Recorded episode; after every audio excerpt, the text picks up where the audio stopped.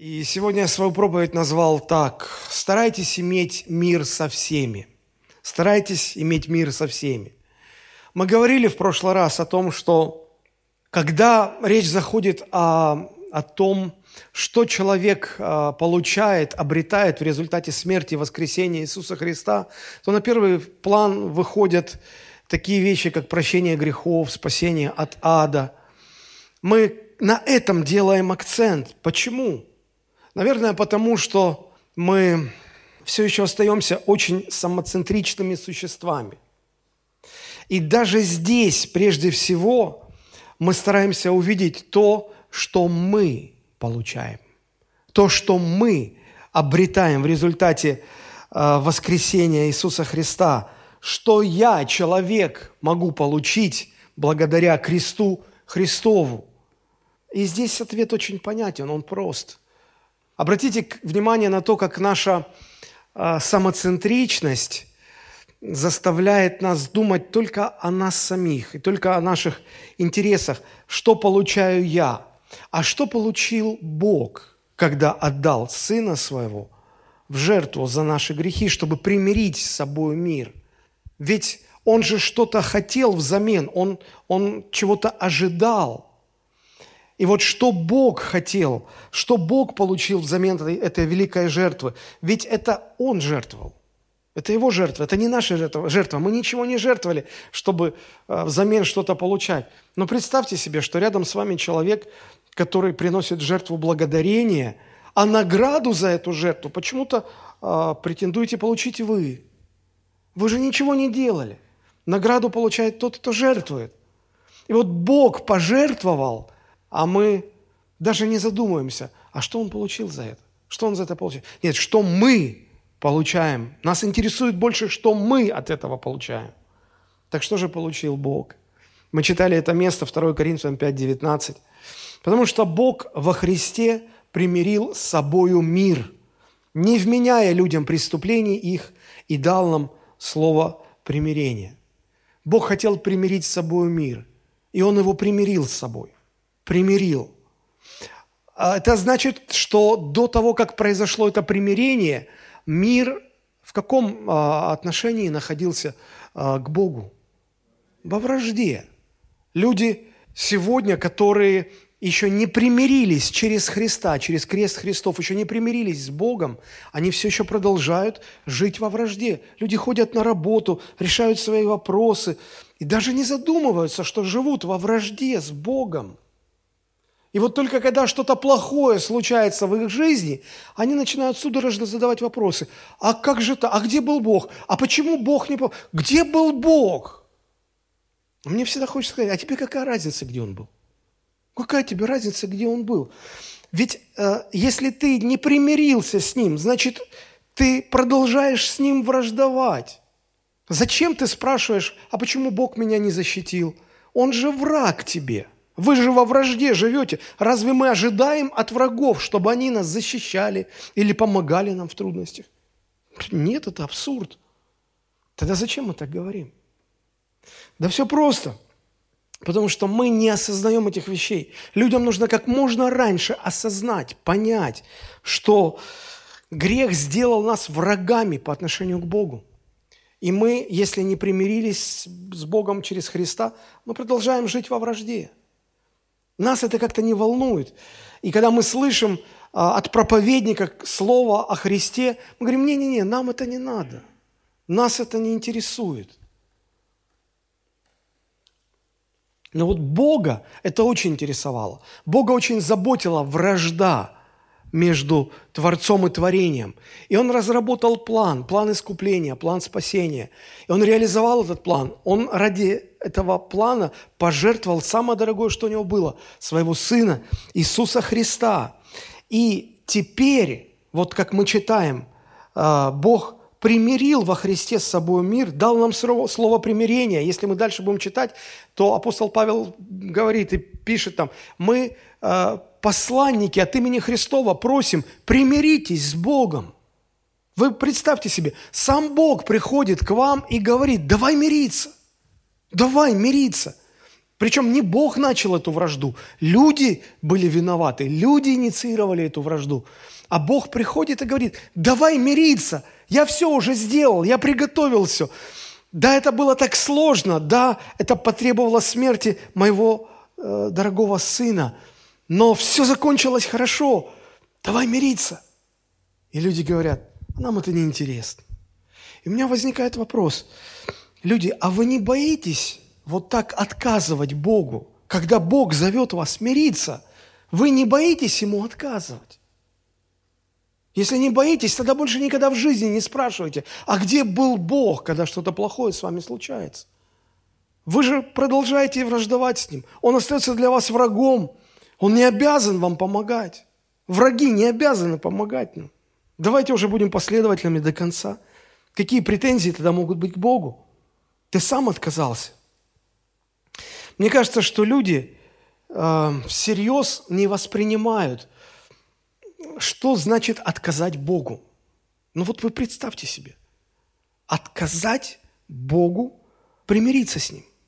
Бог все приготовил, послал к тебе людей, которые тебе рассказали, которые, как посланники от имени Христова, говорят, умоляют, умоляют, примиритесь с Богом, а ты отказываешься.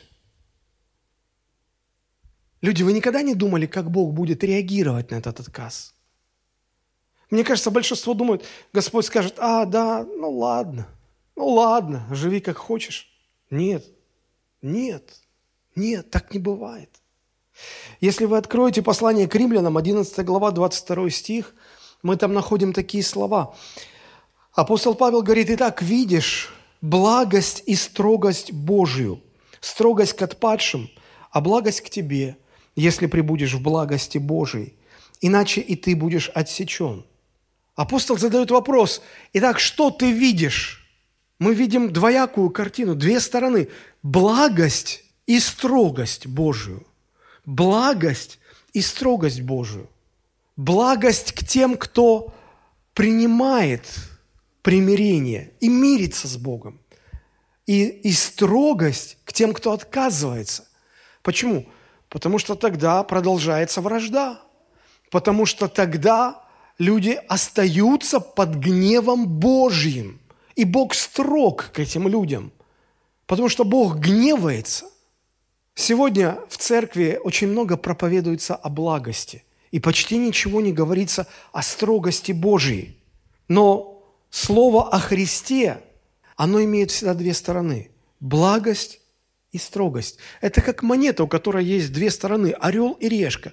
Если вы сотрете одну сторону, орел или решку, просто сотрете, а потом попробуйте этой монетой расплатиться, у вас ее никто не примет, потому что вы ее повредили, она уже не имеет ценности, ей нельзя заплатить ни за что – Подобно этому и наша проповедь о примирении. Апостол Павел говорит, он примирил с собой мир и дал нам слово примирение. И вот это слово примирение, если мы стираем одну сторону, если мы замалчиваем о строгости Божьей, если мы перестаем говорить о гневе Божьем, тогда, когда мы начинаем говорить о Божьей благости, мы удивляемся, потому что они работает.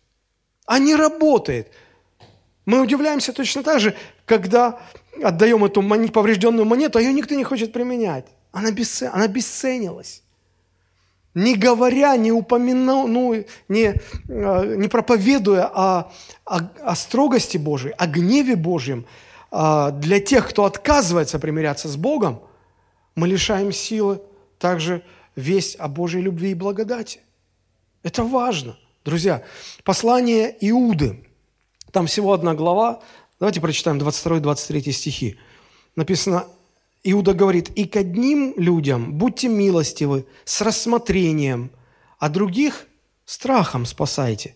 Исторгая из огня, обличайте же со страхом, гнушаясь даже одежды, которая осквернена плотью». Почему э, апостол так говорит? Потому что у, у слова примирения всегда две стороны. Благость и строгость. Одних людей касается Божья благость, они сокрушены, когда узнают о Божьей любви, когда чувствуют на себе, как Бог их сильно любит. Они сокрушаются, и они принимают это приглашение к миру, и они примиряются с Богом, потому что пережили Божью любовь. Другие люди, не, не ощущая Божьей любви, они соприкасаются с Божьим страхом. Они понимают, что есть Божий гнев.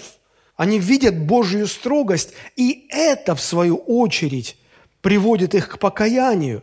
Поэтому апостол Иуда и говорит, кого-то спасайте благостью, а кого-то страхом. Кого-то одной стороной Евангелия, а кого-то другой стороной. Но мы же хотим, чтобы не смущать людей, не пугать людей. Мы хотим только о любви говорить. И людям Бог представляется таким добрым старичком, который в конце концов махнет на все рукой и всех оптом простит. Ну, что там, ладно уже. И люди, и люди живут, а, отказываясь примириться с Богом, и не чувствуют никакого страха. Наоборот, они ощущают полную безнаказанность, а ничего же не происходит. Где там ваш Божий гнев?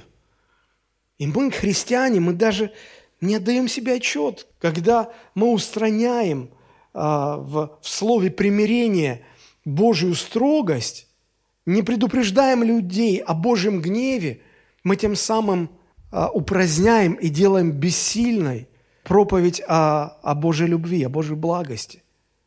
Это, эта проповедь не, не работает, не действует. Она превращается в пустую болтовню, и она не способна уже никого спасти.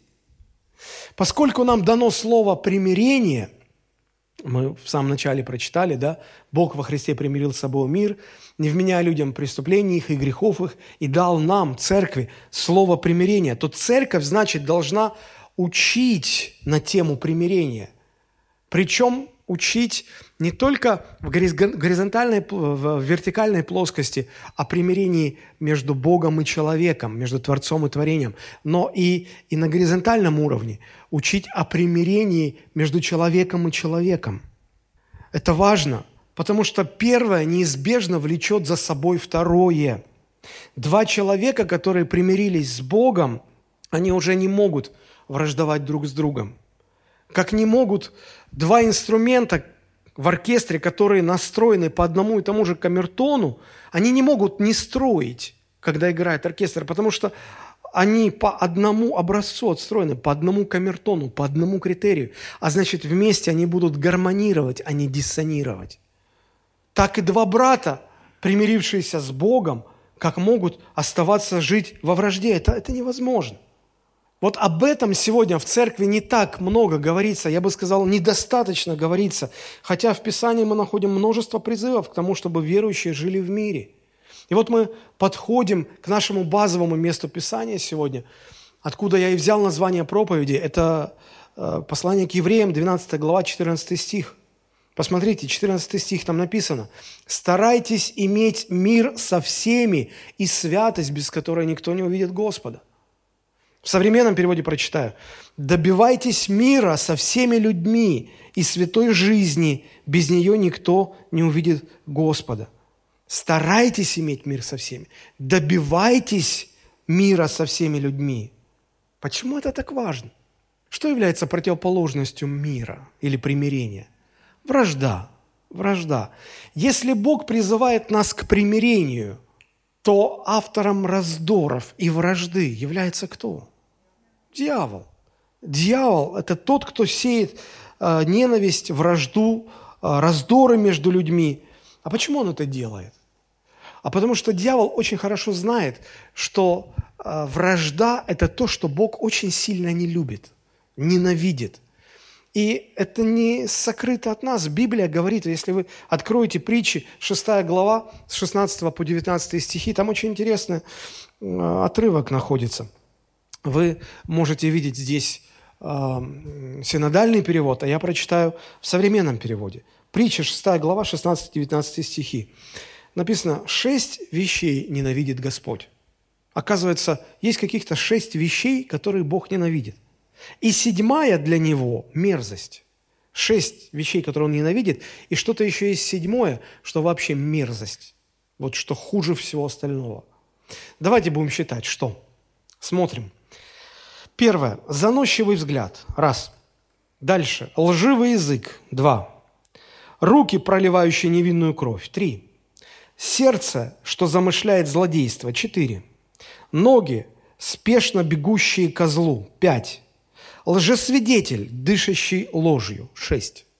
А вот теперь седьмое. И тот, кто сеет раздор, э, раздоры между братьями. И тот, кто сеет раздоры между братьями. То есть Бог ненавидит некоторые вещи, Он ненавидит раздоры. И среди всего, что Бог ненавидит, наибольшую мерзость для Него представляет тот, кто сеет раздор между братьями. Мы говорим о примирении людей в церкви между человеком и человеком, между братом и братом. Давайте вспомним, а, как, как, как появился вообще первый раздор, как, как зародилась первая вражда. Это были два брата, помните? Каин и Авель. Старший брат Каин и младший брат Авель. Оба принесли жертву Господу. Жертву Авеля Бог принял, а жертву Каина Бог отверг. И вот на этой почве возникает вражда. Я хочу обратить ваше внимание, что первая в мире вражда, самая первая в мире вражда, она не возникла на почве имущественных споров, разногласий. Она возникла даже не потому, что один человек обидел другого или сделал зло другому. Она возникла просто потому, что один поклоняющийся Богу человек увидел, что Бог на его поклонение реагирует не так, как этот же самый Бог прореагировал на поклонение ближнего. Вот так зародилась первая вражда. И эта вражда зародилась на религиозной почве. И это закончилось смертью. Бог ненавидит вражду, но еще больше Он ненавидит вражду на религиозной почве. Мне кажется, дьявол, сея раздор между братьями в церкви, он, он бьет в самое больное сердце, в самое больное место Бога. Вот максимально досадить, максимально сделать неприятность, перессорить на религиозной почве братьев. Перессорить просто. Сколько мы видим сегодня разногласий и вражды в теле Христовом, как на глобальном уровне, так и на локальном уровне, внутри одной поместной общины. Апостол Павел даже упрекал в свое время Каринскую церковь за то, что она была переполнена взаимными претензиями, конфликтами, распрями, ссорами, враждой, настолько, что брат судился с братом перед неверующими судьями. Я напомню вам этот отрывок в современном переводе, 1 Коринфянам 6 глава с 1 по 8 стихи. И как смеет кто из вас, у кого тяжба с братом другим, судиться у грешников, вместо того, чтобы передать дело на решение святого народа Божьего? Или вы не знаете, что народ Божий будет судить мир? И если вам судить мир, неужели вы не способны разрешить мелкие тяжбы? Неужели не знаете, что мы будем судить даже ангелов? Что уж говорить о, жилах, о делах житейских? И если возникнут споры о таких делах, зачем вы отдаете их на суд людям, не принадлежащим, не принадлежащим к церкви? Как вам не стыдно? Неужели нет среди вас ни одного мудрого человека, который мог бы рассудить братьев? Так нет, брат судится с братом, и притом у неверующих. Полный провал уже одно то, что у вас есть тяжбы друг с другом. Обратите внимание на это предложение. Апостол говорит, полный провал уже то, что у вас есть тяжбы друг с другом. Как же Богу это не нравится? И как же дьявол радуется и торжествует, когда ему удается перессорить братьев. Апостол продолжает, не лучше ли остаться несправедливо обиженным? Не лучше ли остаться обкраденным? Мы все понимаем, что остаться обиженным – это нехорошо, да несправедливо. Остаться обкраденным, ну тоже несправедливо, нехорошо. Но апостол говорит, да лучше так, чем допускать, чтобы у вас был, была вражда и распри. Да уж лучше так. Понятно, что это не оправдывается, не говорится, что ну, в сравнении, чтобы было понятно. Это же, это же стыд и позор. Не лучше ли остаться обкраденными? А вы и обижаете, и обкрадываете. И кого? Собственных братьев.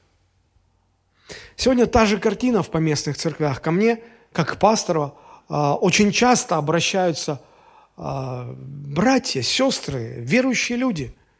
Пастор, меня этот обидел, меня та обидела. Иногда из другой церкви звонят и спрашивают, а вот такой-то, такой-то, это из вашей церкви? Я говорю, да. Что он натворил? А вот он там обещал и не сделал. Там. Вы уж разберитесь. Я говорю, но а я какое отношение имею? Вы с этим человеком встречались, разговаривали, заключали договор. Когда что-то пошло не так, я виноват. И люди не хотят слушать. Ты пастор, ты разбирайся. Давай, твой же человек. Если он мне не отдаст деньги, ты, пастор, отдай мне деньги. Я уже перестал этому удивляться. Потому что столько этих вещей наваливается, что... И я вот размышляя в очередной раз, задаю себе вопрос, ну как это может быть? Ну как это может быть, когда два брата, примирившиеся с Богом, начинают враждовать друг с другом? Ну как это возможно? Ну такого не может быть. Я нахожу только одно объяснение, почему такое может быть. Значит, если у меня с братом вражда, то это значит либо у меня, либо у него, либо у нас обоих. На самом деле что-то не так с Богом. Мы Богу где-то противимся, мы с Богом где-то начинаем враждовать, а потом эта вражда с Богом, она просто э, ну, выражается в форме вражды с ближним. Ну, по-другому быть не может. По-другому быть не может. Одно зависит от другого. Конечно, мы здесь можем спихнуть все на дьявола. Мол, это дьявол такой. Мы-то ни при чем, все дьявол, во всем виноват. Но, знаете, я как-то прочитал притчу о коне и дьяволе. Хотите, я вам расскажу? Притча о коне и дьяволе. Она очень короткая, но очень глубокая. Слушайте внимательно – Коня привязали к столбу, но пришел дьявол и отпустил его. Конь пришел на поле крестьянина и начал портить посевы. Крестьянин разозлился, схватил винтовку и убил коня. Тогда владелец коня тоже разозлился, взял свою винтовку и убил крестьянина. Жена увидела это и убила владельца коня – сын владельца коня разозлился и убил жену крестьянина. Тогда соседи убили этого парня и сожгли его дом. А потом люди спросили дьявола, почему ты все это сделал? А дьявол ответил, а я ничего плохого не сделал, я только отпустил коня. Мораль этой притчи очень проста.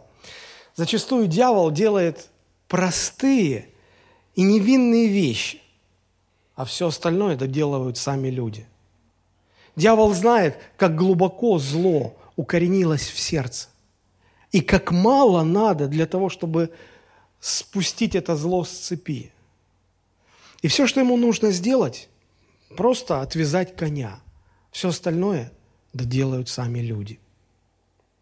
И вот вражда, подавляющее большинство конфликтов – которые перерастают во вражду, они начинаются с чего-то очень простого, с чего-то очень безобидного, с того, что кто-то отвязал коня, с того, что кто-то что-то где-то как-то о ком-то сказал. Я хотел вам напомнить один, одну историю из Библии в качестве примера, чтобы увидеть, как это все происходит. Помните историю Давида и его сына Авесолома? У царя было много сыновей, дочерей от разных жен, от разных наложниц. И среди них были такие Амнон, первенец Давида, и Фомари. Папа у них был один, Давид, а мамы разные. То есть они были сводные брат и сестра. И вот вы помните, что Амнон воспалал страстью к Фомаре. Я не буду пересказывать долго эту историю, потому что она закончилась трагически, вы ее все помните, читали. В конце концов, Амнон изнасиловал свою сестру Фомарь, обесчестил ее, опозорил ее на всю страну. Весь народ узнал об этом позоре. И вот узнает об этом отец, узнает об этом царь Давид.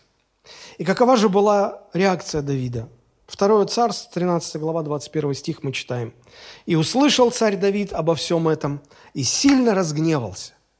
Разгневался это он сильно, только ничего после этого не сделал.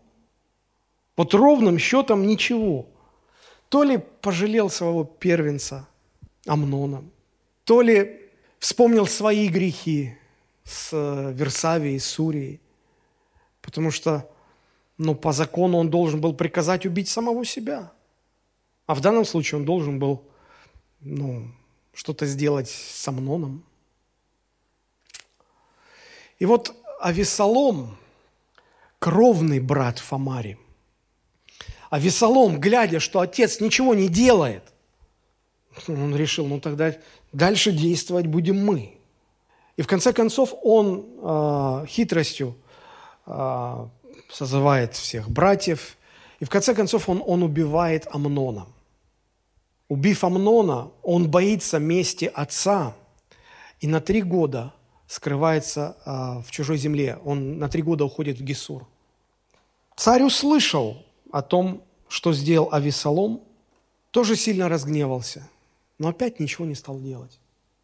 Три года прячется Авесолом от своего отца, и уже окружение Давида пытается ему донести, объяснить, сказать, послушай, так же неправильно, но так же нельзя. Надо вернуть своего сына. Надо вернуть его в Иерусалим. И это, это интересная история, вы можете посмотреть, это вторая книга царств, почитать, это 15 глава, как это все происходит. И Давид соглашается, Давид возвращает Авесолома в Иерусалим. Казалось бы, ну вот, вы встретитесь, вы обниметесь, вы простите друг друга, вы примиритесь друг с другом. Но нет, но нет. Давид гневался, но после гнева ничего не делал. И вот пригласив Авесолома в Иерусалим, он даже с ним не встретился. И вот Авесолом месяц живет в Иерусалиме, второй, третий, год живет. И он спрашивает, а когда, когда отец пригласит меня? Когда можно встретиться с Давидом? А ему отказывают, отказывают, отказывают.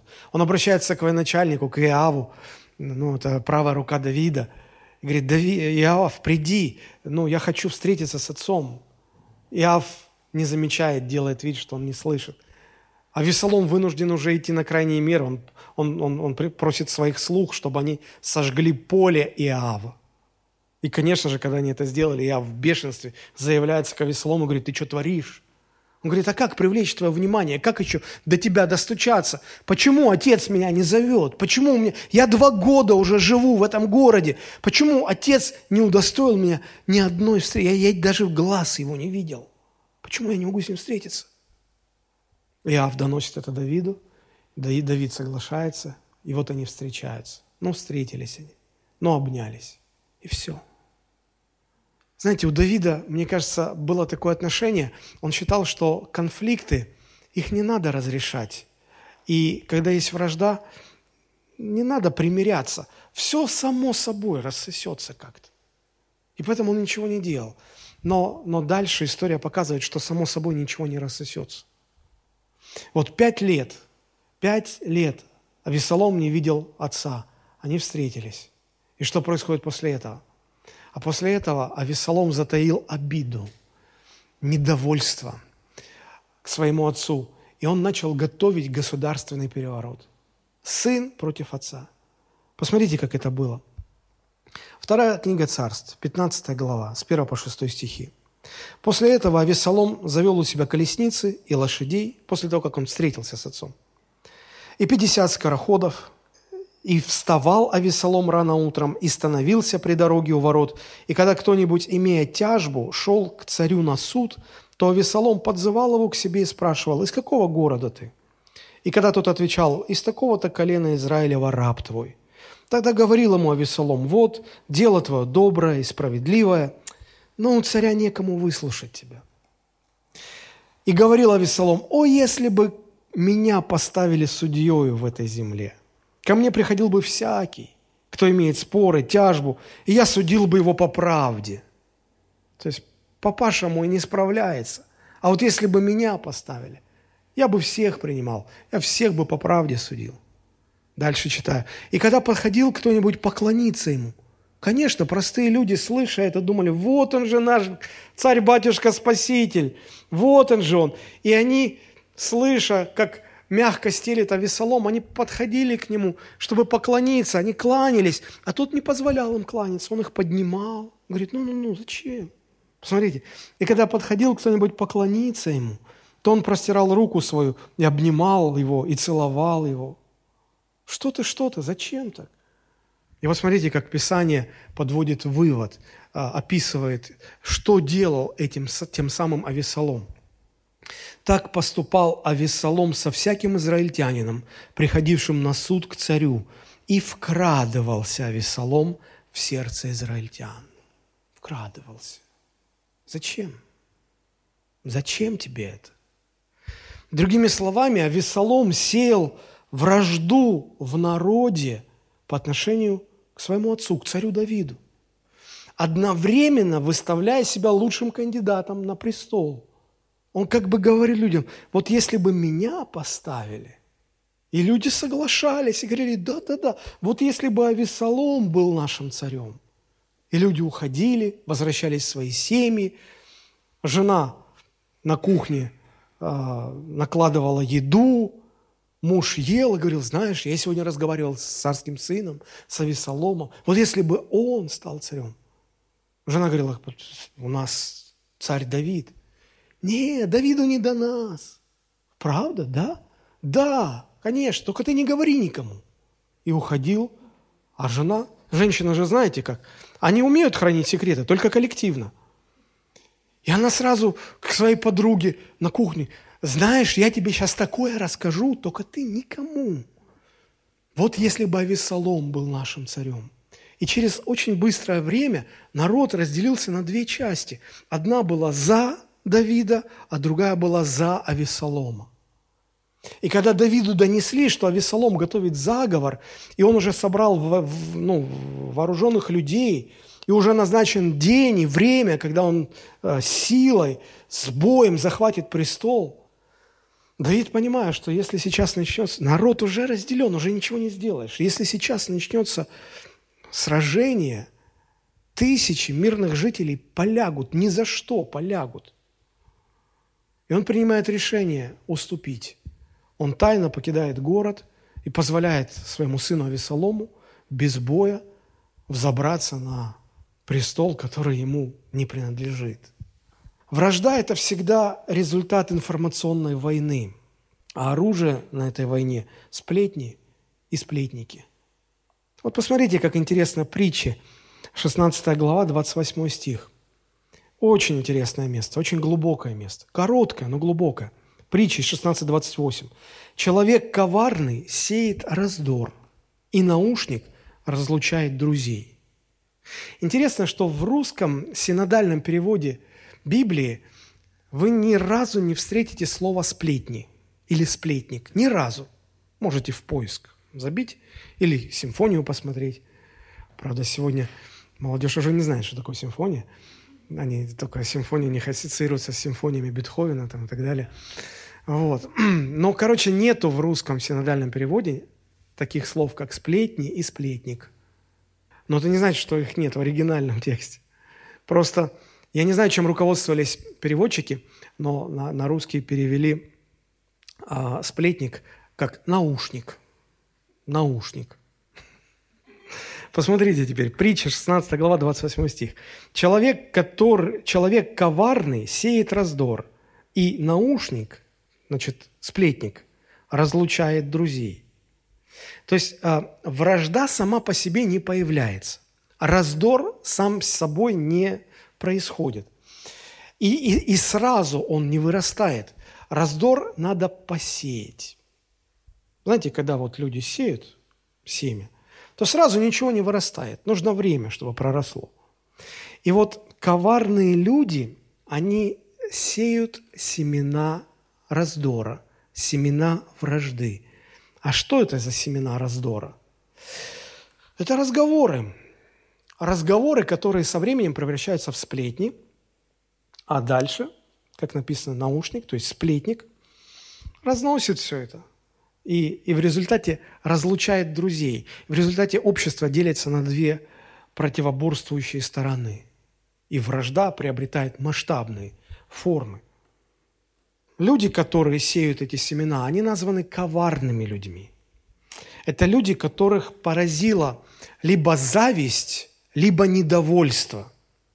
И вот Авесолом был поражен и тем, и другим сразу. Он был недоволен своим положением, и он был преисполнен зависти к своему отцу. царю Давиду. Я вам приведу одно место Писания, это вторая книга Царств, 18 глава, 18 стих. Я сейчас его прочитаю, но просто чтобы вы поняли, что это место показывает, что Авесолом был очень амбициозным человеком. Он, очень, он, он слишком много о себе думал, слишком высоко себе а, мнил. И вот смотрите, откуда я делаю такой вывод. А, Второе царство 17.18. «Авесолом еще при жизни своей взял и поставил себе памятник в царской долине». Вам в голову приходила когда-нибудь идея при жизни поставить себе памятник в царской долине? На Красной площади. У, мавзоле, у Кремлевской стены. Поставить себе памятник. Угу. Ибо сказал он, нет у меня сына, чтобы сохранилась память имени моего, и назвал памятник своим именем. Ну, почему бы и нет. И называется он памятником Весолома до сего дня.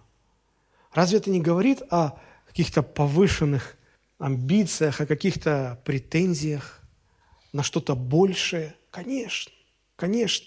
Зависть и недовольство разъедали Авессалома изнутри. И когда вот это внутри есть, ты же не можешь это удержать в себе. Ты начинаешь этим делиться с другими и сеять эти семена. А потом эти семена сплетниками разносятся, и уже половина города зародилась недовольством и восстала против Давида. Вот так и получается. Откуда появляются в церкви вражда и раздоры? Все по той же старой схеме, все очень просто.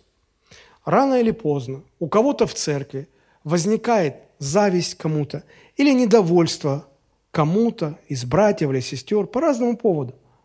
Чаще всего недовольство возникает по отношению к пастору и служителям.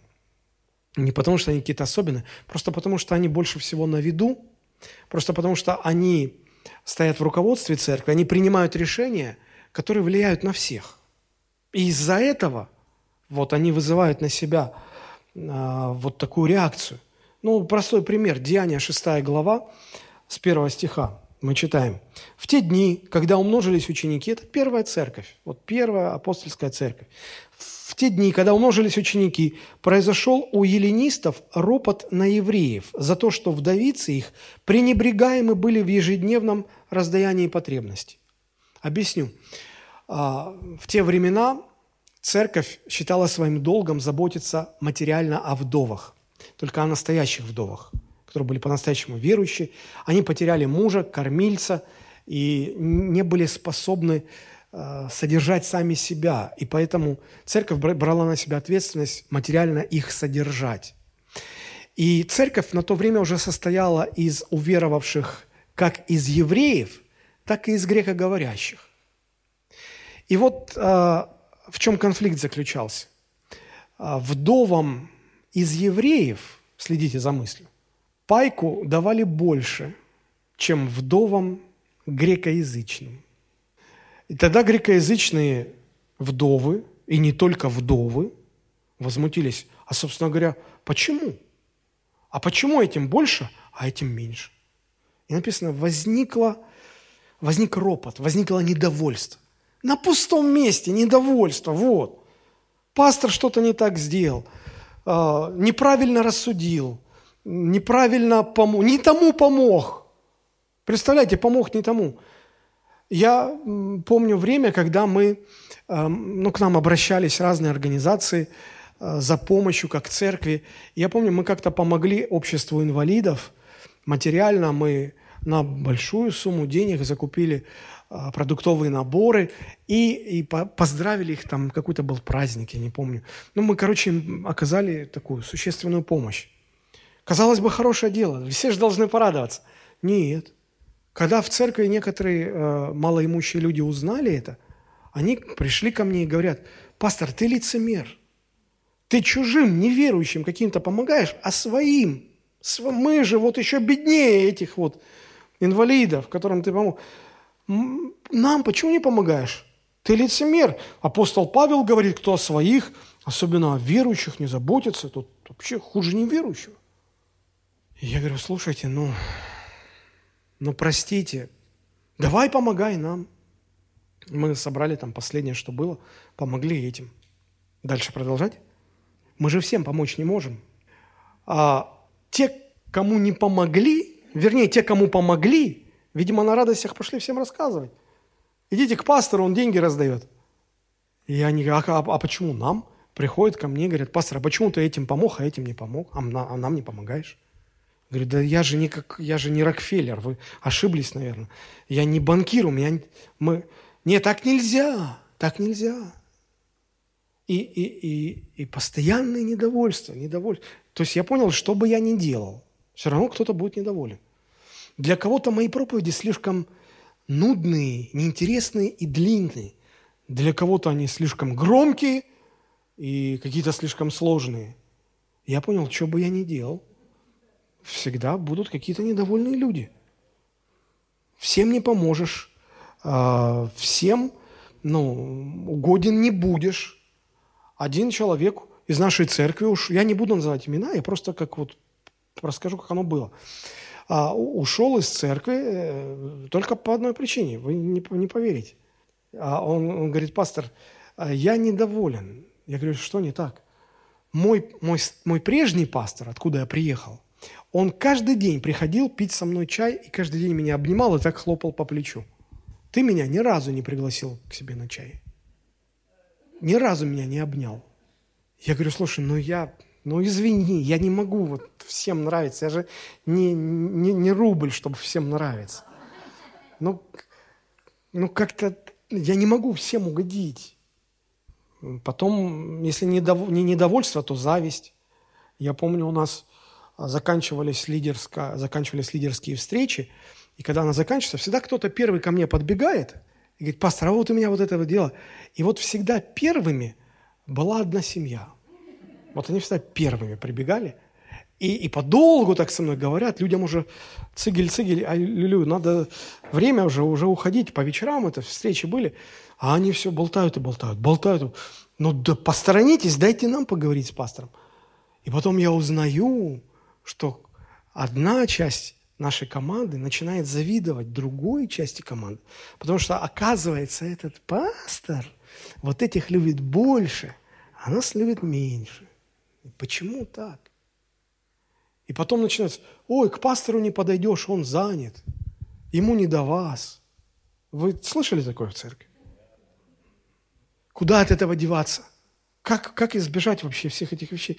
Как в церкви начинаются разногласия, конфликты, вражда? Схема очень простая. Я объясню, чтобы вам было понятно. Сначала у какого-то человека, не обязательно на пастора, на кого-то другого, может быть, друг на друга. Этого тоже вот, вот предостаточно было – и в любой церкви этого хватает. У какого-то человека возникает зависть или недовольство по отношению к кому-то в церкви. Это семена раздора, которые человек начинает сеять.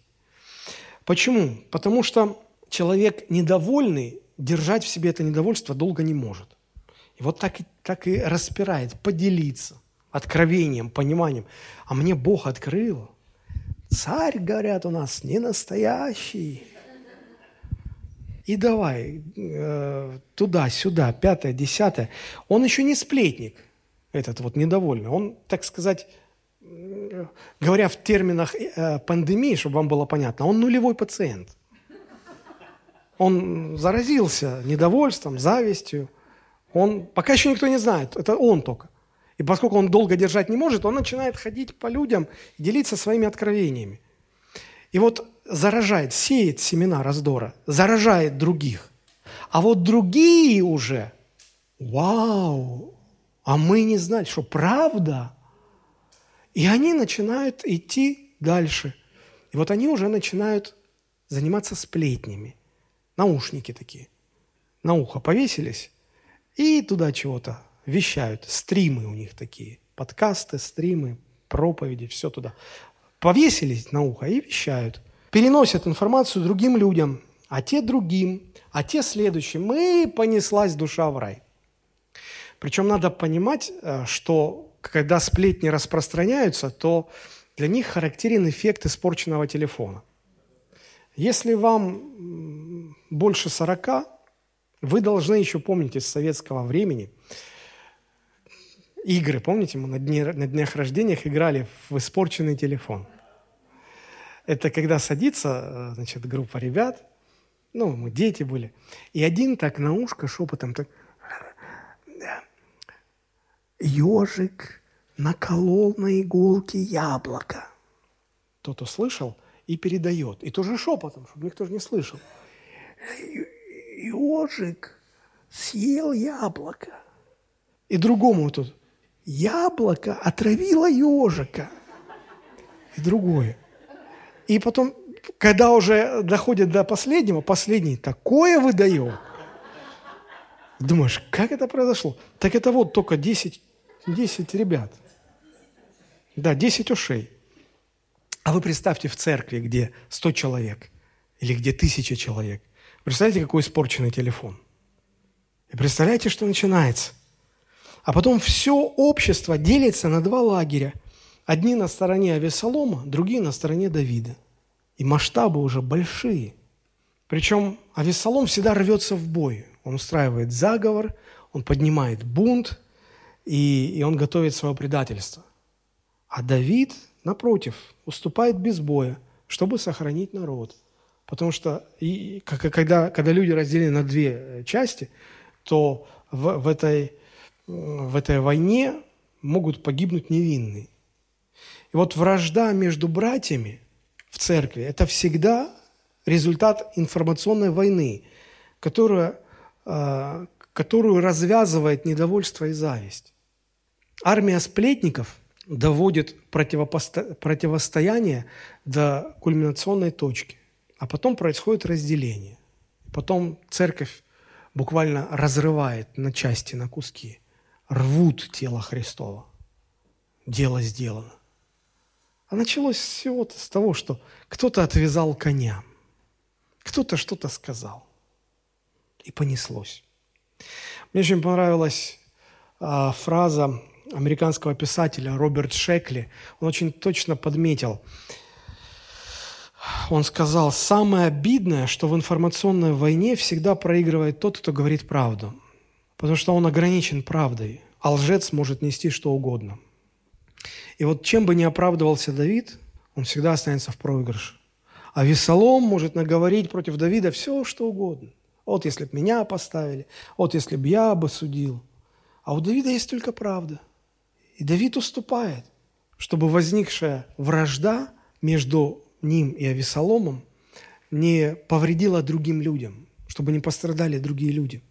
Вот кажется, что из-за того, что Давид уступает, кажется, что он проиграл. И вот так всегда, когда церковь переживает разделение, сначала было недовольство, потом сплетни, потом в результате сплетен церковь разделилась на две части. И вот когда происходит разделение, а весоломы всегда наверху, на престоле. У них все хорошо. Они выставляют фоточки в Инстаграме, какие они счастливые, довольные. А Давиды всегда как бы в проигрыше. Давиды всегда как-то в изгнании. В информационной войне всегда выигрывают те, кто ее начинает, и проигрывают те, против кого она была начата. Какие выводы мы можем из этого сделать? Можно ли как-то защититься от сплетен, от этих разделений? Я думаю, что здесь нам нужно а, проговорить четыре конкретных вещи, понять четыре важных а, истины. Ну, во-первых, не становитесь человеком, который начинает сеять семена раздора. Берегите свое сердце от двух вещей – от зависти и от недовольства. Поймите, церковь состоит из людей – а люди всегда несовершенны. Даже верующие люди, они несовершенные. И чем больше людей, тем больше у вас шансов, что кому-то возникнет зависть, что э, где-то у вас возникнет недовольство, кто-то что-то не так сделал, пастор не так рассудил, э, наставник домашней группы не встал на мою сторону. И, и в церкви, поскольку она состоит из людей, очень много шансов позволить заразиться себе, своему сердцу, завистью или недовольством. Храните себя от этой заразы. А если эта зараза уже начала разъедать вашу душу, не становитесь нулевым пациентом и не заражайте остальных. Не говорите ни с кем об этом. Лучше придите к тому человеку, а, на которого у вас зависть или которым вы недовольны. Вот к нему придите, скажите, давай честно поговорим. Вот у меня, у меня сердце разъедает недовольством – Вот потому что ты сделал так и так. Вот, вот с ним решите этот вопрос. Поговорите. Вы, вы, уби, вы увидите, что ну, в большинстве, в подавляющем большинстве случаев просто дьявол вас обоих накрутил. Ну там яйца выеденного ситуации не стоит. Все можно разрешить, все можно понять. Но нет, зараженный не идет к этому человеку разрешать конфликт. Он идет к другим, рассказать, какой он плохой. А дальше понеслось. Поэтому идите к тому, кем вы недовольны. Поговорите с ним, попросите, чтобы он за вас помолился, чтобы Господь удалил этот горький корень зависти, недовольства, чтобы он вас не, не, не увел от Бога, чтобы Бог вырвал этот корень. Во-вторых, второй какой вывод? Если в ваше сердце кто-то уже влил зависть и недовольство на другого человека, ну вот нулевой пациент с вами поделился. Не становитесь сплетником, не, не разносите это дальше, не распространяйте сплетни. Я понимаю, как это тяжело. А знаете, почему тяжело противостоять сплетням? Написано в Библии. Хотите, покажу?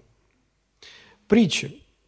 Кстати, это, этот стих, вот удивительно, а, а, есть, есть несколько стихов в Библии, которые дважды процитированы. Дважды. Вот одно и то же, два раза. Притча 18 глава 8 стих и 26 глава 22 стих. Одно и то же написано. Слова наушника как лакомство, и они входят во внутренность чрева. Современный перевод. Речи сплетника, что лакомство – проникают в самое нутро человека. То есть речи сплетника как какой-то десерт изысканный, как лакомство. Знаете, когда вечером подходишь к холодильнику, и хочется чего-то такого сладенького, и хочется чего-то, вот хочется просто вот, вот открыть холодильник и безбожно нажраться. Судя по вашей реакции, я не один такой. Да. Так представляете, когда приходит к вам человек и говорит, о, я такое узнал, сейчас тебе такое расскажу, это же невозможно удержаться. Что? Я тебе сейчас про пастора такое расскажу. Это же, не, это же просто слюнки текут, вот хочется. Или, или я тебе сейчас вот, а, про Сашу Калинкина такое расскажу. О, или про Федора Михайловича. Ты вообще сейчас упадешь, сядь лучше. Деликатес. Как противостоять всему этому? Ой, да. Притча 26 глава, 20 стих. «Где нет больше дров, огонь погасает. И где нет наушника, вот этот наушник все время сбивает, да, нет, чтобы сплетник, да, раздор утихает. А вот в современном переводе уже исправились и правильно написали. Вот современный перевод, смотрите. «Кончились дрова, и погас огонь сплетника нет и утих раздор. Можете себе представить? Нет сплетников, и утихают раздоры, и прекращается вражда. Как победить вражду в церкви? Уничтожить сплетни. Единственный способ бороться с враждой и распрями, и раздорами в церкви – это поставить крест на сплетнях. А как ты их предотвратишь, когда они же как лакомство – они как рахат лукум, они как мед, они как, как изюм, они как финик сладкие. Как от этого отказаться? Как этому противостоять? А вот нет сплетен и нет вражды. Поэтому церковь, которая победит сплетни, она остановит раздоры и вражду между братьями. Третья истина, которую нужно понять. 1 Тимофею 5.13. Третья истина заключается вот в чем. Не будьте в церкви праздными людьми, не имеющими а, участия в общем служении церкви. Объясню. 1 Тимофею 5.13. Эти слова апостол Павел а, адресует в, молодым вдовам, то есть женщина в достаточно молодом возрасте, которая потеряла мужа. И вот читаем 13 стих. «При том же они, то есть молодые вдовы, будучи праздны, приучаются ходить по домам, и бывают не только праздны, но и болтливы, любопытны, и говорят, чего не должно». А вот современный перевод, который гораздо ближе к оригинальному тексту.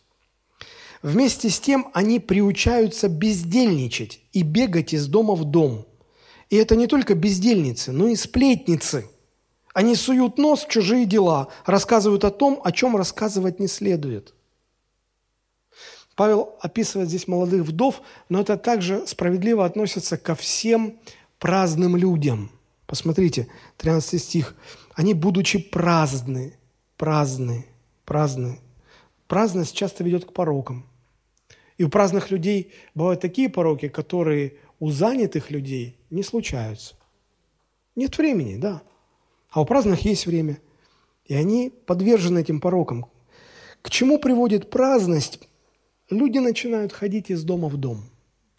Вам звонят, алло, что сегодня вечером делаешь? Ничего, мы приедем, ну, на чай. Да, конечно, приезжайте. Приехали, заварили чай. О чем говорить за чашкой чая? О делах? Да бросьте, какие дела? Праздность же. Нет никаких дел. О чем говорить? Ну вот и начинаются сплетни. Что делают сплетники?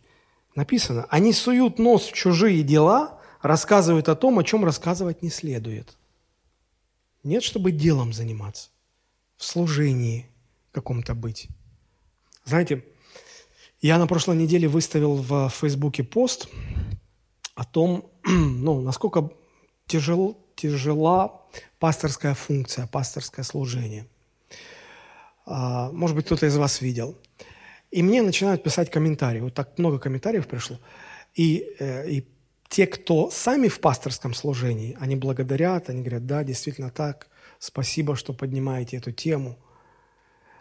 И, и пишут другие, которые вообще никогда не были в пасторском служении. И они пишут примерно такое – если призвание от Господа, это никогда не будет тяжело. Если это от Бога, это будет только в радость. Я всем им отвечаю, говорю, конечно, вы же никогда не были пастором, вам лучше, со стороны вам всем виднее. Я к чему это просто говорю? А, вот у нас, а, я, я всегда я стараюсь давать людям возможность развиваться и проповедовать из-за кафедры – и у нас проповедуют Александр Юрьевич, Татьяна Франковна. Я стараюсь как можно больше давать другим людям, потому что я понимаю, один в поле не воин. И вот когда начинающие проповедуют, кто-то начинает крутить головой, что как-то не очень. Оценивать, да.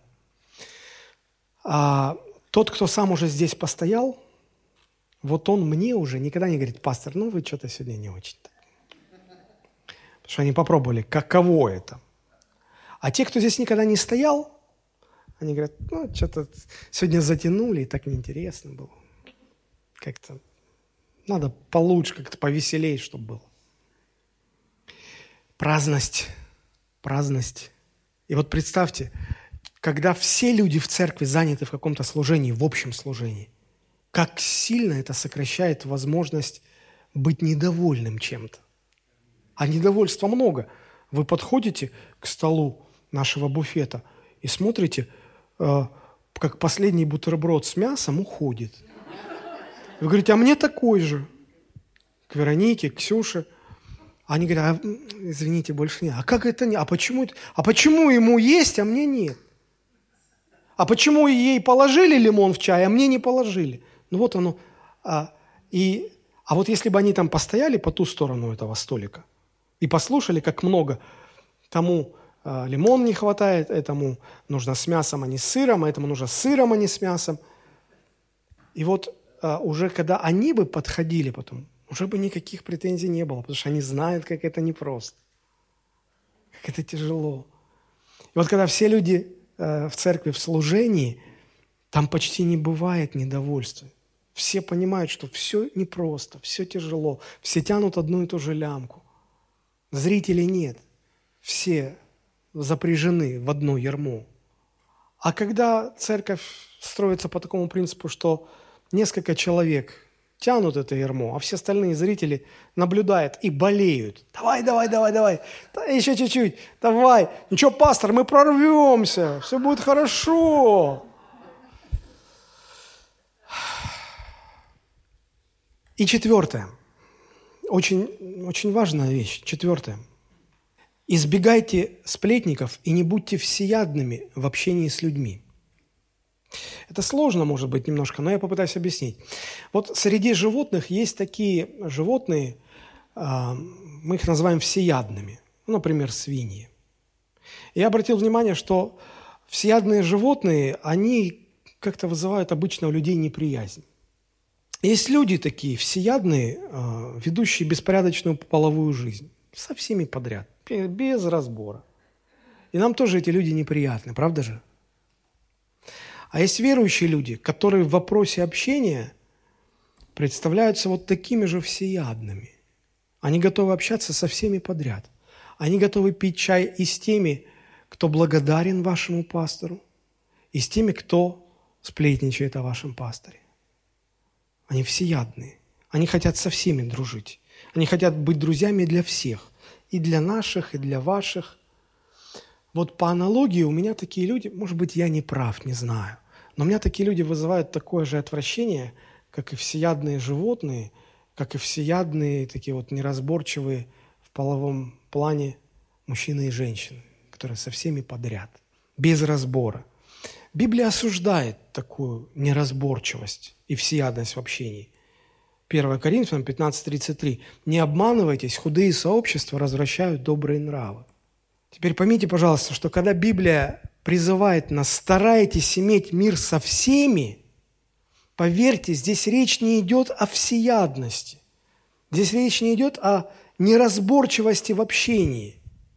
Я знаю, что в церкви есть люди, в любой церкви есть люди, которые хотят дружить со всеми, которые для всех хотят быть своими. Но как вам объяснить, как вы не понимаете, что такого не бывает? Писание говорит, если мы свои Богу теперь, то мы враги миру. Ты не можешь быть своим и Богу, и миру. И вот в общении ты не можешь так, иногда люди так, ну, написано, старайтесь быть в мире со всеми. Это не о том, что нужно быть неразборчивым в общении и, и, и со всеми действительно дружи. Кто на тебя гадости говорит, или на твоих ближних, и кто наоборот. Нет. Не обманывайтесь, худые сообщества возвращают добрые нравы. Вообще, Библия учит нас быть очень разборчивыми в этих вопросах. Очень разборчивыми. Я приведу вам лишь три места, их на самом деле больше, у меня просто нет времени. Посмотрите, второе послание Иоанна, там всего одна глава, 19-11 стихи. «Всякий, а, приступающий учение Христова и не пребывающий в нем, не имеет Бога. Пребывающий в учении Христовом имеет и Отца, и Сына. Кто приходит к вам и не приносит всего учения, того не принимайте в дом и не приветствуйте его, ибо приветствующие его участвуют в злых делах его. Как насчет старайтесь иметь мир со всеми, дружить со всеми? Ну, тут конкретно сказано, кто приходит к вам и не приносит Христова учения, а приносит лжеучение, того даже в дом не принимайте. Не, не сидите с ним за одним столом. Не приветствуйте его. Это сегодня там «привет, привет» и все. В, в те времена привет, к приветствию относились гораздо серьезнее. Когда люди приветствовали друг друга, тем самым они показывали, что они одобряют этого человека, они разделяют с ним жизнь, они заодно с этим человеком. Вот если в этом ключе смотреть, тогда все понятно. Когда Иоанн говорит, ибо приветствующего участвуют в злых делах его. Он соглашается, говорит, я тебя поддерживаю. Я соучастник во всех твоих делах. Поэтому Библия говорит, нет, не будьте такими неразборчивыми, не будьте такими всеядными. Иуда 1.23. А других страхом спасайте, исторгая из огня. Обличайте же со страхом. А теперь внимание, гнушаясь даже одеждой, которая осквернена плотью. Даже одеждой на этом человеке. Гнушаясь даже одеждой на этом человеке, оскверненном плотью. О, о, о какой неразборчивости может идти речь? 1 Коринфянам, 5 глава, 12-13 стихи. В синодальном переводе написано так. «Ибо что мне судите внешних, не внутренних ли вы судите?» Речь идет о церковной дисциплине. «Внешних же судит Бог. Итак, извергните развращенного из среды вас». Современный перевод. «Да и мое ли дело судить посторонних?» То есть тех, кто не в церкви. Павел говорит, это не мое дело. Их будет Бог судить. Но почему вы не судите своих? В Писании написано «изгоните порочного человека из своего сообщества». Когда какой-то человек в церкви живет в грехе, и э, его обличили один раз, а он не слушает. Пришли со свидетелями, обличили второй раз, а он не слушает. Пришли, сказали церкви, пастор собрал совет духовный, поговорили, а он не слушает. Говорит, отстаньте от меня, это нормально. И мы говорим, послушай, есть церковная дисциплина. И написано, скажи церкви. И мы говорим в церкви. Этот человек отказывается, раскаивается, оставлять грех. Поэтому мы ставим этого человека на замечание или на отлучение. И Писание говорит, не общайтесь с такими людьми. А как поступают люди в церкви? Заканчивается служение. Этот человек, которого поставили на отлучение или на замечание, выходит, и добрая половина церкви подходит, его по плечу хлопает. Ничего, ничего, мы с тобой, держись, брат. Люди, вы чего? Вы чего? Как можно так, таким быть неразборчивым? Как можно вообще такие вещи делать? И апостол Павел говорит, Коринфянам, вы что? Изгоните этого человека из своей, из своей общины. Мы же всех должны любить. Но есть любовь, а есть строгость. Мы говорили об этом в начале. И когда Писание говорит, старайтесь иметь мир со всеми, речь не о том, что нужно без всякого разбора дружить со всеми. Не об этом речь. Поэтому будьте очень разборчивыми, с кем вы общаетесь. Избегайте сплетников, иначе, иначе нам никогда не остановить раздоров и вражды в церкви. И последняя мысль, я заканчиваю уже. Матфей, 5 глава, 23-25 стихи, это Нагорная проповедь. Итак, если ты принесешь дар твой к жертвеннику, и там вспомнишь, что брат твой имеет что-нибудь против тебя, оставь там дар твой перед жертвенником и пойди прежде примирись с братом твоим. И тогда приди и принеси дар твой. Как вам кажется, о чем это говорит? Смотрите, Христос объясняет, если ты идешь Богу служить, Богу приносишь жертву, и там возле жертвенника вспомнил, что вспомнил? Что брат твой имеет что-то против тебя. Но на пустом месте брат ничего против тебя иметь не будет. Значит, ты его обидел. Значит, ты что-то не так сделал. Ты вспомнил это. Вспомнил. Что говорит Христос? Оставь, оставь дар, прекрати, не надо приносить жертву. Иди примирись. Этим самым Христос говорит, что примирение важнее любого богослужения. Примирение важнее. А дальше Христос еще усиливает эту мысль. Дальше мы читаем 25 стих. «Мирись с соперником твоим скорее, пока ты еще на пути с ним, чтобы соперник не отдал тебя судье, судья не отдал бы тебя слуге, не вергли тебя в темницу, и ты вообще, вообще ни с чем останешься». То есть Христос говорит, примирение важнее всего, даже любого богослужения. И, и Он говорит, при, если ты собираешься обмириться, то мирись быстрее. Мирись быстрее. А теперь у меня вопрос. А почему Христос так усиленно призывает нас мириться с теми, с кем мы во вражде? Подумайте. Разве это не очевидно, что надо мириться? Разве это ну, не банально? Почему он говорит, мирись, мирись? И говорит, это важнее всего. И мирись быстрее. Почему Христос так говорит? Потому что люди этого не делают. Потому что люди этого не делают. Не делают. Нет, люди, конечно, хотят, чтобы вражда прекратилась. Люди хотят, чтобы конфликт закончился. Хотят, конечно, хотят.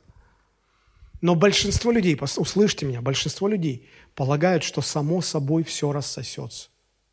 Это как откладывать визит к стоматологу, полагая, что зуб перестанет болеть сам собой. Не рассосется и болеть не перестанет. Если мы вернемся к нашей истории с Давидом и Авесоломом, то убив Амнона из мести за Фомарь, Авесолом три года прятался от Давида в Гесуре, а потом еще два года он пытался встретиться со своим отцом в Иерусалиме. Второе царство, 14 глава, 28 стих. «И оставался Авессалом в Иерусалиме два года, а лица царского не видел». У меня вопрос, почему Давид, почему Давид ничего не делал? Почему Давид даже не зашел к своему сыну, чтобы как-то примириться? Но у меня ответ только один. Очевидно, он полагал, да само все рассосется. Да как-то все само устроится, уляжется. А оно не улеглось. Оно еще хуже стало. А Весолом бунт поднял против отца. Не тяните время и не думайте, что примирение наступит само по себе автоматически. То, что я сейчас скажу, это чрезвычайно важно. Постарайтесь меня услышать. Чтобы получить прощение, достаточно его просто попросить. Человек прощает. Ну, христиане, мы прощаем друг друга. Но чтобы наступило примирение, одного прощения недостаточно. Нужно встретиться честно поговорить. Знаете для чего? Чтобы развязать все узлы. Чтобы развязать все узлы. И только после развязывания всех узлов может наступить примирение. Однако подавляющее большинство людей не идут на честный, открытый разговор и не хотят развязывать никаких узлов. Они просто хотят замять конфликт. Они просто надеются, что все само собой рассосется. Как Давид хотел просто замять конфликт. Он думал, что все само собой наладится. Ну, а Весолом, ну, он сын, ну что там. Но так не бывает. Так не бывает. Знаете, когда мы, когда люди примиряются со Христом, мы их называем новообращенные. Вот они только первые шаги делают. Мы чему их учим? Мы говорим, вот ты примирился с Господом. Что теперь самое важное для тебя? Выстраивать свои личные взаимоотношения со Христом. Правильно?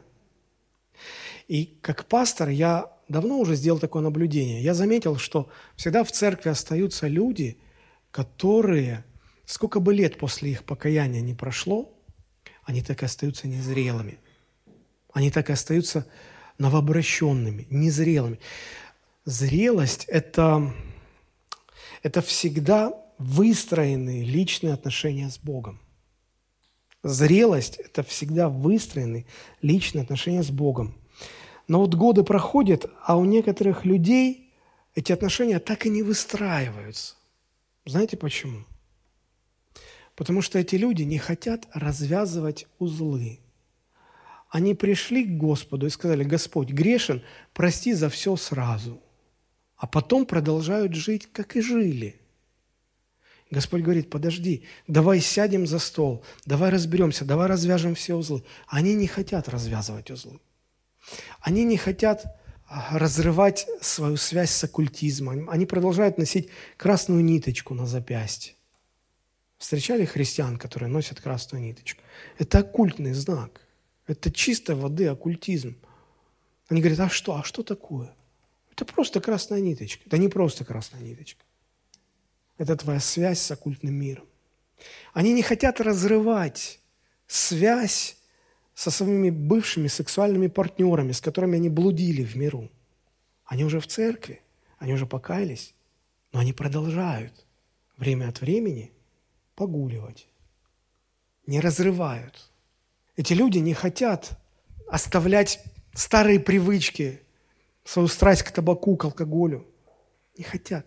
Есть много узлов, которые Господь говорит, подожди, нам надо развязать это все. Прежде чем у нас будут какие-то отношения, это, ну, это все надо развязать. Ты продолжаешь пить кофе и гадать по кофе. Ты же христианин. Надо развязать это. Так-то неправильно. Не, Господь, ты же за все простил, за все простил. Прощает ли Бог? Конечно, прощает. Но чтобы выстраивать взаимоотношения с Господом, нужен честный разговор, когда мы садимся и развязываем все узлы, все недопонимания. И вот только тогда выстраиваются отношения. Как выстраиваются взаимоотношения после раздоров?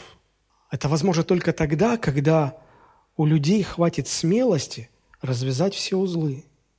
Хочешь выстраивать отношения? Развязывай узлы. Но люди боятся это делать. Знаете почему? Очень просто. Потому что когда начинаешь развязывать узлы, все тайное начинает делаться явным. И благодаря этому ты теряешь свое лицо, ты предстаешь в таком неприглядном свете, что тебе самому страшно. И ты боишься. Как это все узнают вот это? Я не пойду на такое. Да ну, я не пойду на Все, давайте простим друг друга, замяли, короче. Ну, мы можем замять. Но отношений, и мы простили друг друга, но отношений не может быть после этого. Ну просто их не может быть. Примирения не может быть. Помните, как Саул боялся, что весь народ узнает о его грехе? Царь Саул. Он не дождался Самуила, он сделал вещь, которую Самуил запретил делать. И когда грех скрылся, об этом сначала узнал только пророк Самуил. И он говорит прямо царю, Саул, ты согрешил, я ухожу. А Саул понимал, что если сейчас, он, он должен сейчас выйти перед народом, и он должен выйти обязательно с Самуилом. Если он выйдет без Самуила, весь народ поймет, что Саул согрешил. Саул потеряет свое лицо перед всем Израилем, потеряет лицо. И он падает на колени и умоляет пророка Самуила и говорит, не позорь меня перед людьми, не позорь меня перед людьми, пожалуйста. Пророк Самуил поворачивается и говорит, ты согрешил, тебе нужно признать свой грех. Этот на коленях за ним, и там написано, он ухватился за край его одежды, разодрал одежду и кричит, не позорь меня перед людьми. Это 1 Царств 15.30. И сказал Саул, я согрешил. То есть он покаялся, попросил прощения. Но почти меня перед старейшинами ныне, почти меня ныне перед старейшинами народа моего и перед Израилем, чтобы я не потерял лицо. И воротись со мной, я поклонюсь Господу Богу твоему, не моему. У меня с ним уже никаких отношений. Никаких. Потому что я с Богом не привык развязывать узлы. И с, и с людьми тоже уже не умею это делать. Саул не стал его позорить перед людьми. Вообще я увидел, что Бог и Божьи люди, они не заинтересованы в том, чтобы позорить людей. И Саул вышел вместе с Давидом. Фу, с Саул, э, Самуил вышел вместе с Саулом. И народ в большинстве своем ни о чем не догадался. И казалось бы, все хорошо. Саул сохранил свое лицо – но вы почитайте дальше Библию, почитайте внимательно. Знаете, что вы увидите? Вы увидите, что больше с этого дня никаких взаимоотношений между Саулом и Самуилом не было. Никаких. Но страшнее всего то, что после этого никаких взаимоотношений не было между Саулом и Богом. Никаких отношений. Бог говорит, я жалею, что поставил Саула царем я отверг его. Это серьезно, друзья. Это серьезно. Если человек отказывается развязывать узлы и просто хочет замять конфликт, он никогда не придет к настоящему примирению. Никогда. Оно невозможно просто. Потому что он никогда не сможет восстановить разрушенные отношения. Никогда не бойтесь потерять свое лицо при развязывании узлов. Если вы набедокурили – Поверьте, если вы признаетесь честно, если вы не будете отпираться, отрицать, ваш авторитет только вырастет. Люди уважают тех, кто может признать свою неправоту. Помните, когда а, Иисус оказался в доме Закхея. Закхей был поражен тем, что говорил Христос. И Закхей сказал, а он был мытарь, он коллаборант был, он был еврей – который переметнулся на сторону римлян и собирал с евреев налоги для римлян. Его не любили все, он всех обижал, он всех обворовывал. Он выкачивал, вытряхивал деньги с каждой души. И вот Захей говорит, простите меня, люди, простите. Всех, кому, кого я обманул, я всем воздам в четверо. Он не сказал, простите, и все, давайте замнем. Ну, там что, ну, да, да ладно, кто старое помянет, тому глаз вон. И он говорил, я вас дам в четверо. Я у тебя украл тысячу, я тебе четыре тысячи отдам. Перед всеми говорю, перед всеми свидетельствую. Помните, что Христос сказал? Ныне пришло спасение в дом сей. Потому что этот человек не побоялся потерять лицо. Потому что он не просто попросил прощения – он сказал, я готов, давайте мы сядем и будем развязывать все узлы. Сколько я тебе не додал, сколько я тебе обидел, сколько я тебе зла сделал, я в четверо все верну. Давай сядем и развяжем все узлы. Вот только тогда приходит примирение. Вот только тогда можно восстановить сломанные отношения. По-другому не бывает. Не-не, давай замнем, все хорошо, все, слава Богу. Простили друг друга. Потом люди подходят, говорят, а что ты со мной не общаешься, в гости меня не зовешь, не приглашаешь? Ты как дурак стоишь говоришь, а, а как, как я теперь, ну как я могу, как я могу восстановить сейчас это все? Ты же не хочешь ничего развязывать, ты, я не знаю, я не могу, у меня сердце закрыто от тебя. О, надо простить. Да я простил тебя уже. Ну давай вместе на шашлыки ходить. Какие шашлыки? Давай перед шашлыками сядем и разберем все, развяжем все узлы. Не, не хочу.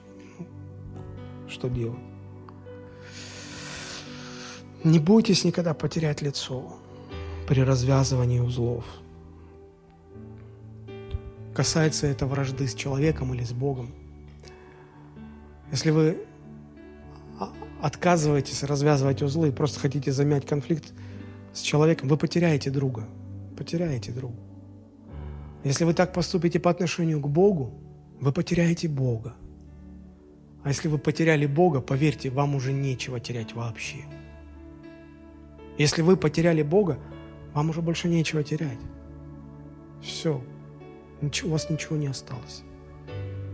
Поэтому, друзья, старайтесь иметь мир со всеми и святость, без которой никто не увидит Господа. Давайте мы склоним наши головы помолимся.